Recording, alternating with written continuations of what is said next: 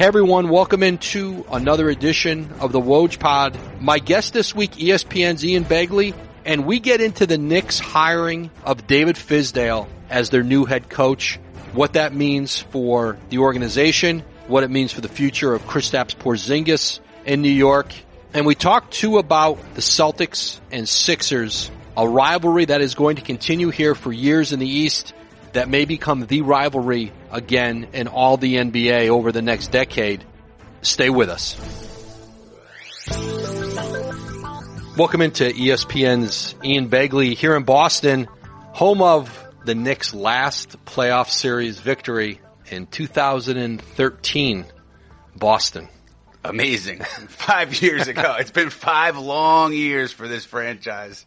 And uh, I mean, they hope to get back to that stage now with the with the David Fizdale hire, but uh, they're, they're a long way. They're a long way from yeah, eight seed. It's been a long, long road. Ian, the hiring of Fizdale in New York after, I mean, listen, they interviewed a lot of guys, eleven by your count. I needed your math skills to add them up, but from the very beginning, Fizz was at the top of that list, and he ends up being the hire. What's your sense of it? It seems like Fizdale checks off some of the boxes that the Knicks were looking for, right? They were looking for someone who had a good background in player development. Fizdale has that from his days in Miami. They were looking for someone who can establish a good rapport with players.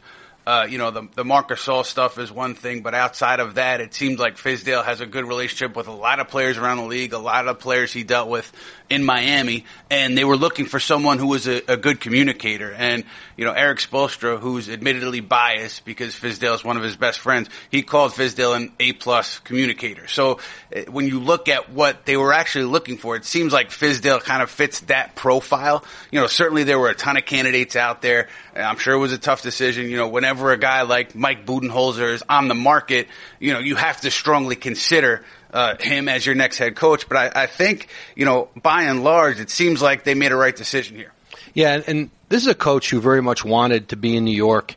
The Phoenix job was there for him uh, if he wanted it, and he walked away from that without another offer in hand because he wanted to wait on New York. And I think he had some confidence that he could get the offer too. But even in the last few days, he'd interviewed in Atlanta, Orlando, Charlotte. I think if he had pushed for an offer from any of those teams, might have gotten it, and, and Milwaukee was getting ready to interview him too, and he was still owed some money anyway from Memphis for next year, so he was in a good position, but this was a job he wanted, and I think he's a fit in New York in that he gives all the things you talked about as a coach. I, I think he's a very good tactician. I think he showed that in that Spurs series. You know, took the Spurs to six games, and, and it was a tough six games for them and, you know, really this past season got off to a great start before the injuries. Beat Houston, beat Golden State. I think they were seven and two before that rash of injuries, the losing streak, and then ultimately it was the relationship with Gasol that did him in. And that, that will be, I know he's going to reach out to Kristaps Porzingis here in the near future. And listen, players are all different. And I know people want to say, well, he had trouble with one European big man. Will he have trouble with another? Gasol and Porzingis, like any two American players, are not the same. And I think with Porzingis, what he wants to see from the Knicks is, I think he wants to see a coach who can bring accountability to the group. I think Kristaps wants to be coached himself. You can be hard on Kristaps, and it is hard to earn Gasol's trust. And once he lost that trust with Fizz, they were never able to put it back together. I think New York has made Chris Kristaps a little more cynical less trustful than when he walked in the door as a very earnest kid. It'll be interesting to see. I think Fizz, like he did with Gasol, went to Spain, spent time with him when he got hired there. I think that's coming here pretty quickly with him going to Latvia, which I don't think anybody else on the Knicks has done before him. No one in, with New York has gotten on the plane in the off season and gone and spent time with Chris Kristaps in Europe, but I, I, think that will be the first order of business for Fizz. So, Woj, I'm glad you brought up what you brought up about Porzingis because I, I think when you talk about Gasol and Porzingis and coupling the Gasol Fizdale relationship with what might happen with Porzingis, it's kind of silly to me because, you know, they're two different people. What, just because they're from the same continent means that they're going to have the same reaction to Fizdale? It doesn't make a lot of sense to me. And then, you know, you, you talked about what Kristaps wants. I think you hit it on the head because we all kind of wondered uh, who is Kristaps going to want to be his next head coach? Is he going to throw his weight around?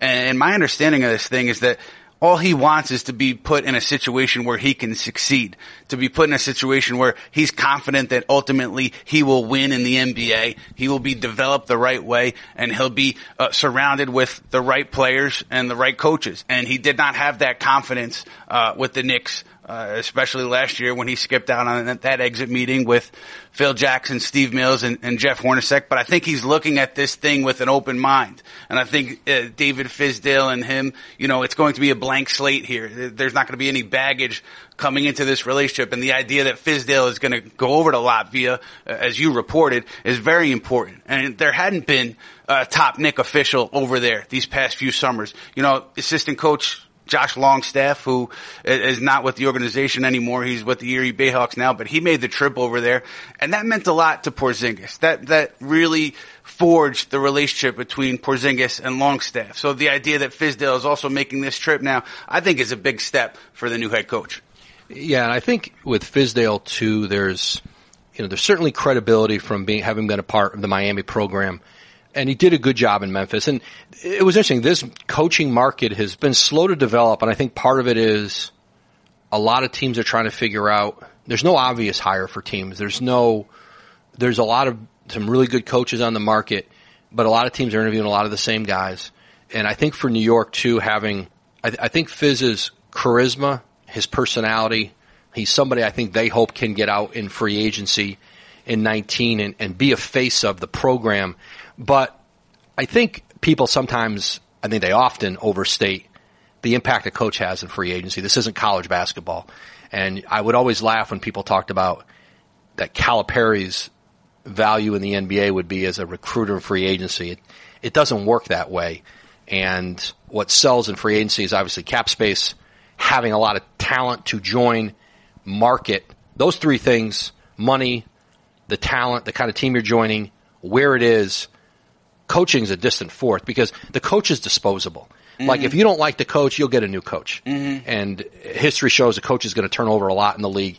I think when all things are equal, players see a system or especially guys on uh, shorter deals who are maybe trying to rebuild their value can mm-hmm. see a mm-hmm. certain coach in a system like players who've gone to play for Mike D'Antoni or who saw an opportunity to pad stats and, and, and maybe increase their value for the next deal. Mm-hmm. But for the most part, it doesn't play a great part. But I do think though they needed a face to be able to to sell it. But more importantly, they need the baseline of a program. They need the young players have to get better, and more importantly, like they've got to get better players. They've got to draft. They've got to nail this draft. Mm-hmm. You know, they have their own pick.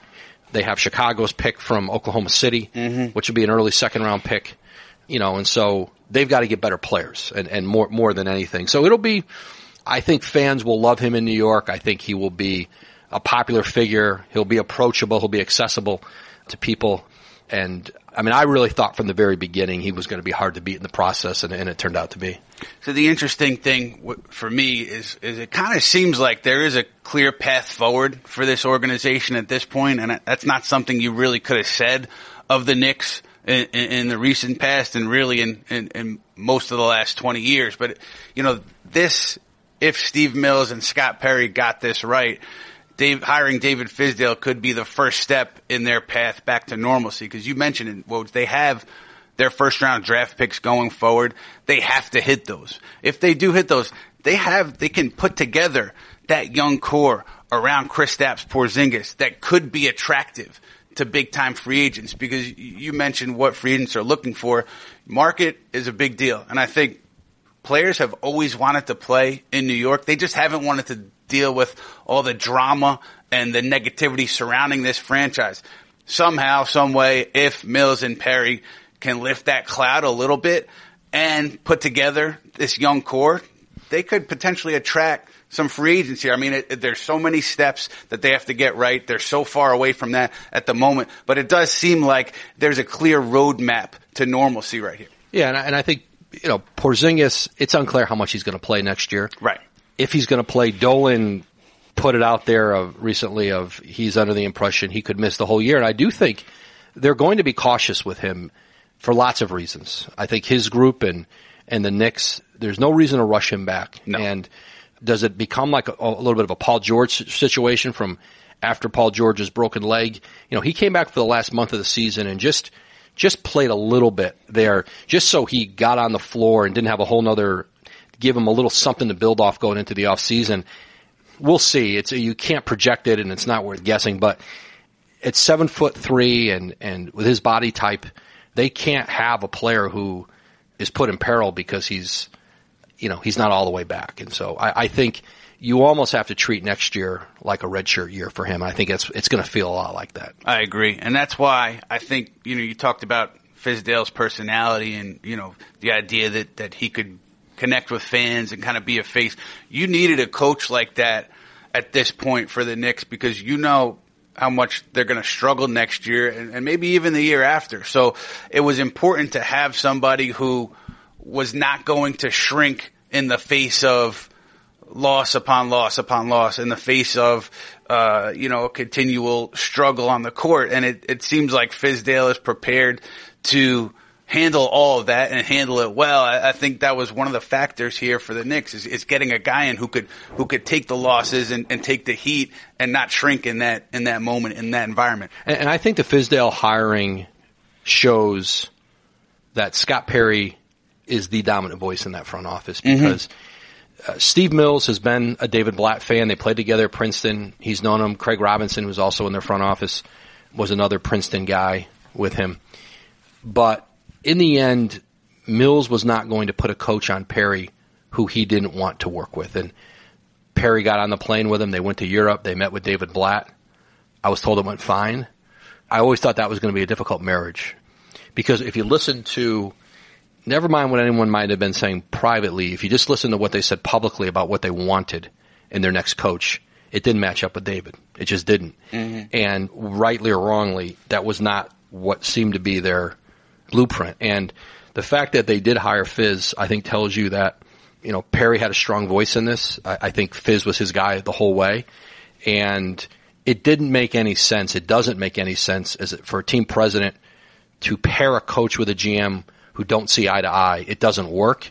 And the Knicks didn't do that. And I think if, if Blatt had been hired, I, I think you would have said, hey, Mills is really, but I think it's clear he allowed Perry to have a greater voice in this. And so there won't be any excuses that there's not alignment. These guys aren't connected.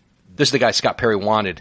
And so those two will go forward that way. And it's so important, right? Because you, you look at these successful organizations in the league and the owner, the team president, the GM, the coach are in lockstep. And that hasn't happened in New York in so long. And I don't know if it's going to happen here, but the idea at, at the very least that Steve Mills did not push David Blatt on Scott Perry, and then you know automatically from day one there was a lack of alignment is important because they have an opportunity to operate in lockstep. And and you, know you talk to coaches and you talk to execs that have worked in New York in the past, and they say that's that's one of the biggest factors to why this thing didn't work out when I was here because we weren't all on the same page. So you know, to me, the idea that at the very least on day one, it seems like these guys are aligned well is important. And well, one thing I, am curious about, and I think Knicks fans are curious about, is just the idea that there are so many moving parts, especially this year with all the jobs open.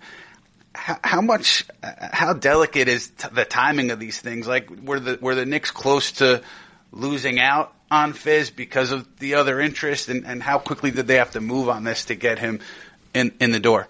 The Knicks did not speed up their process based on Phoenix, and and Fizz had a chance there.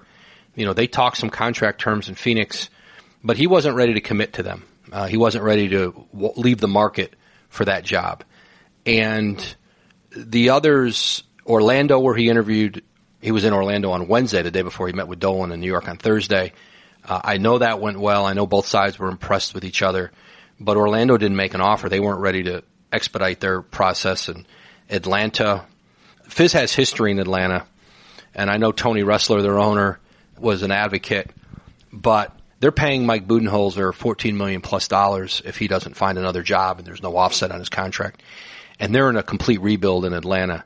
And the idea that they were going to pay Fizz five million or you know in that ballpark of five million or five million plus plus the money they owe Budenholzer if he doesn't get another job.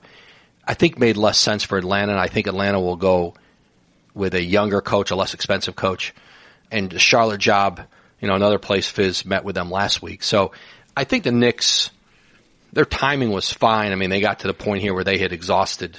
There was really no one left for them to interview, to meet with, and you know, they had the interview with Mike Brown on Sunday, and then they kind of uh, started to huddle Sunday night, Monday, Tuesday, and Fizz was was the guy. So, you know, I think New York knew too. I think they and Milwaukee are probably the two best jobs. New York, it, it's a better job if Kristaps is healthy. Milwaukee because of Giannis Antetokounmpo, and Orlando to me is a very good job because I, I think you have a very good front office there, and Jeff Weltman, John Hammond you have a place that traditionally players have wanted to go play in. No taxes in Florida, uh, state taxes, and an organization that has never been afraid to spend money. They spend it on front office coaching, payroll, very good fan base. Orlando's a better job than I think it gets credit for. They've been it's been sideways for a while, but when it's right, it's a place you can guys have wanted to play in, and and and I do know Fizz was impressed with that and would have given that some thought, but he wanted New York, and so you know, given the market, he was, there was no coach more universally in this entire spring coaching market. There was no coach that was pursued or there was no more interest in than, than David Fizdale across all the openings. Yeah, so I, I mean, I guess in that sense, the Knicks got their guy. It seemed like, you know, at least from Scott Perry's perspective, he was he was the number one prospect uh, throughout the process. And and now, you know, moving forward, the, the big decisions ahead for New York are obviously getting this this first round draft pick right, hitting the draft, which you know, give. Uh, give Phil Jackson a little bit of credit. He got a couple of picks right in the draft. He, everything else, virtually everything else was a disaster when he was here, but he drafted well. So it'll be interesting to see if in this first post Phil Jackson draft can, can Scott Perry and Steve Mills get it right? And then, you know, you deal with the Kristaps Porzingis situation this summer and you have to decide, do you fully commit max extension, five years, 157 million, even though the player is injured? Uh, I think in a perfect world for the Knicks, which which doesn't exist, if they had a good rapport with Porzingis, if there was great a great amount of trust between player and organization, they could probably say to him, "Hey, listen, you know we love you. You know we're going to take care of you. Just give us this, give us a window here to spend a little bit more money in 2019, and, and we'll take care of you next summer."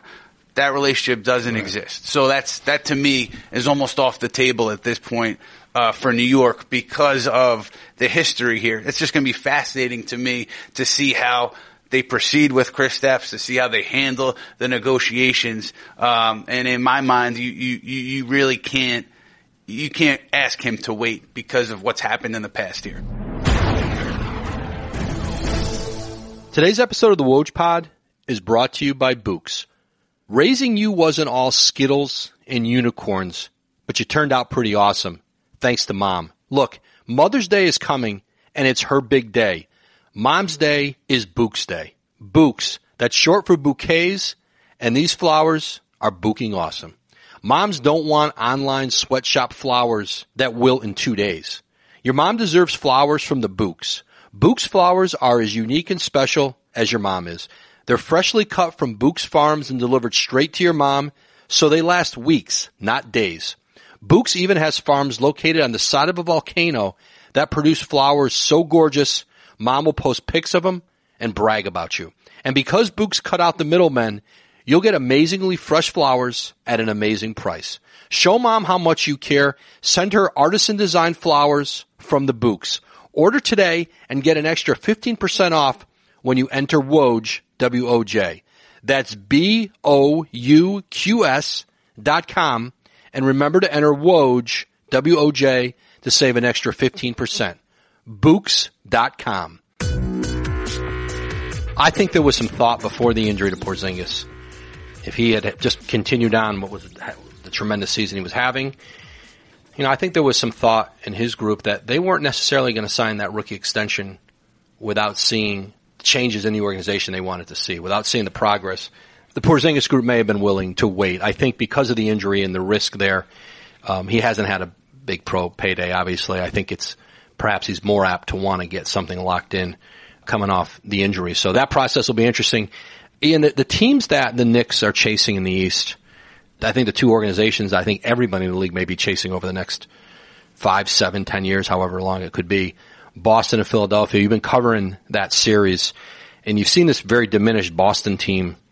Just, I'm not quite sure we've seen anything like this. This team that we've all kind of kept giving up on.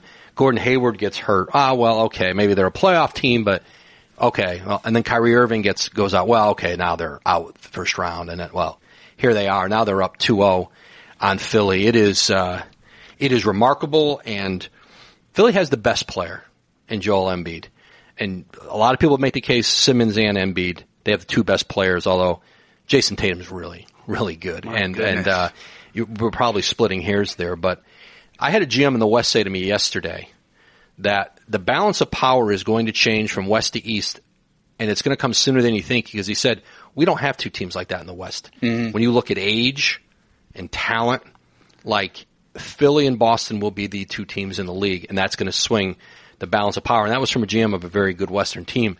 It is remarkable what the Celtics are doing right now, and um, to taking both those games at home and at a time when everybody who they put in the lineup has contributed, and players like Terry Rozier are becoming.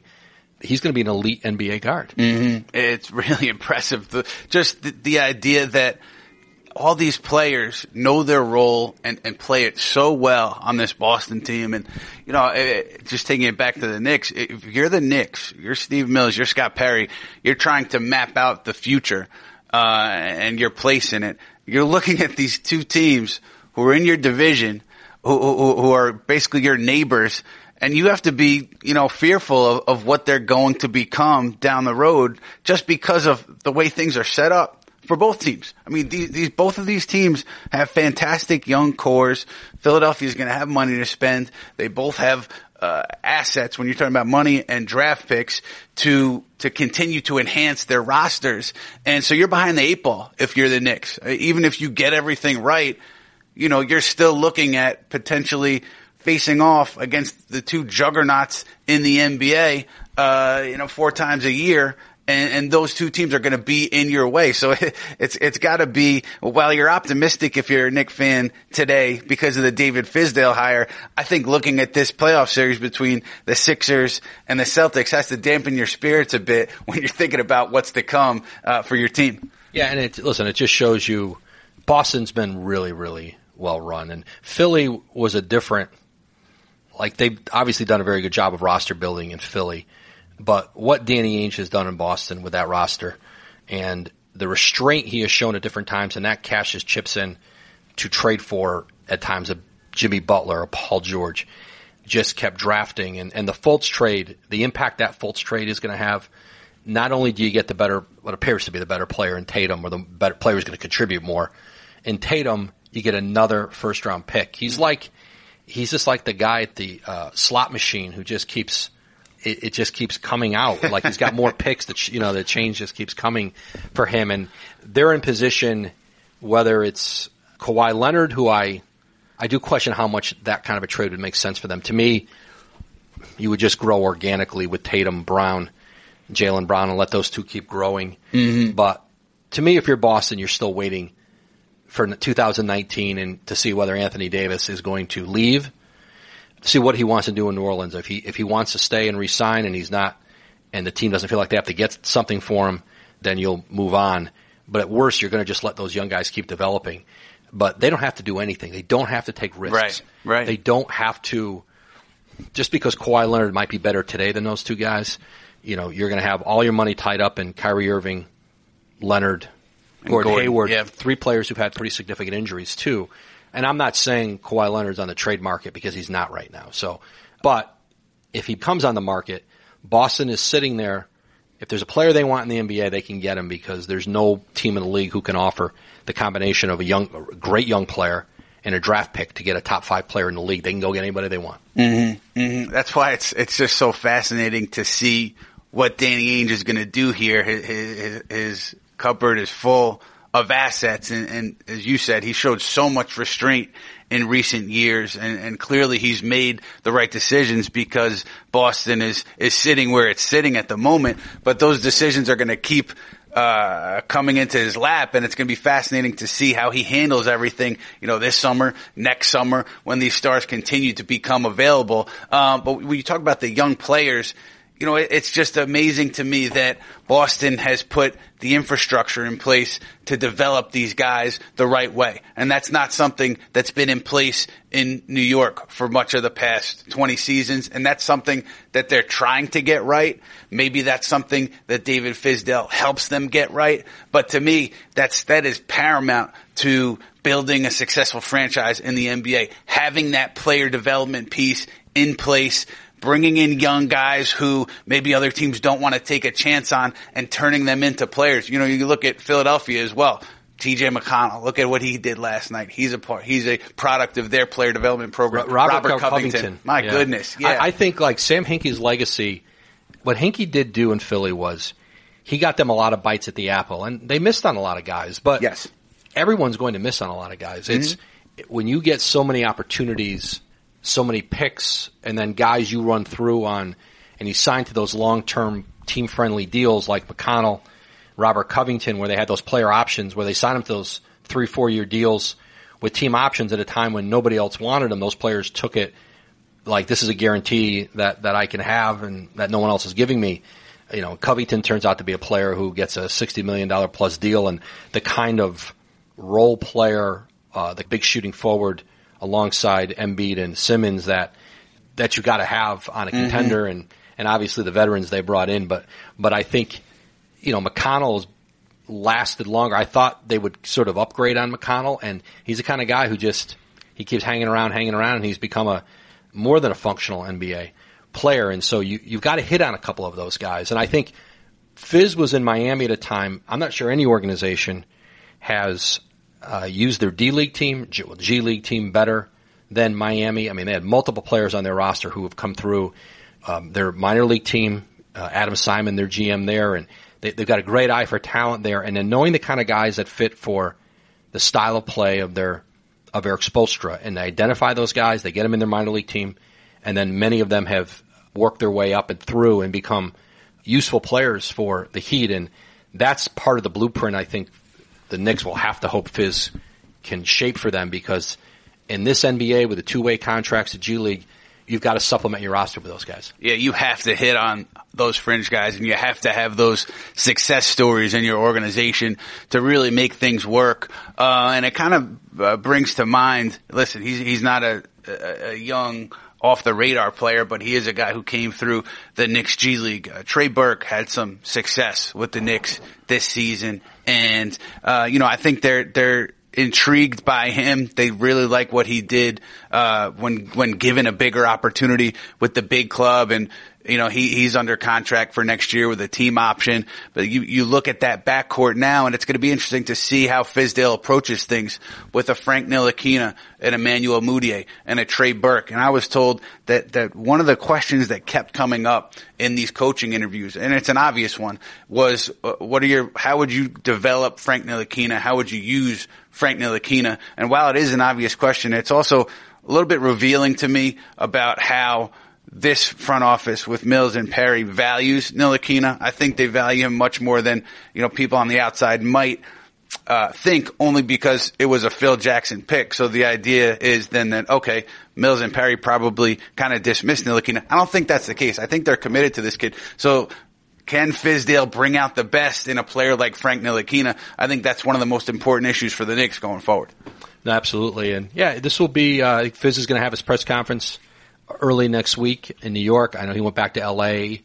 on Thursday night after they agreed on the deal, and yeah, I think it'll there'll be some enthusiasm here, and and draft is coming, free agency, and so we'll see what kind of team he has going into camp. Ian, you've got a train to catch to Philly for Game Three, man. Thanks for jumping in. We'll, we'll talk soon, man. My pleasure, Woj. Thanks for having me. Thanks for listening to this episode of the Woj Pod. A big thank you to my guest today, ESPN's Ian Begley. Remember, you can subscribe and listen to new and archived episodes of this podcast wherever you listen to your pods. You can find us on Apple Podcasts or wherever else you get your shows. And thanks today to our sponsor, Bouqs. Be sure to support them the way the support is here at the Woj Pod. We'll catch you next time.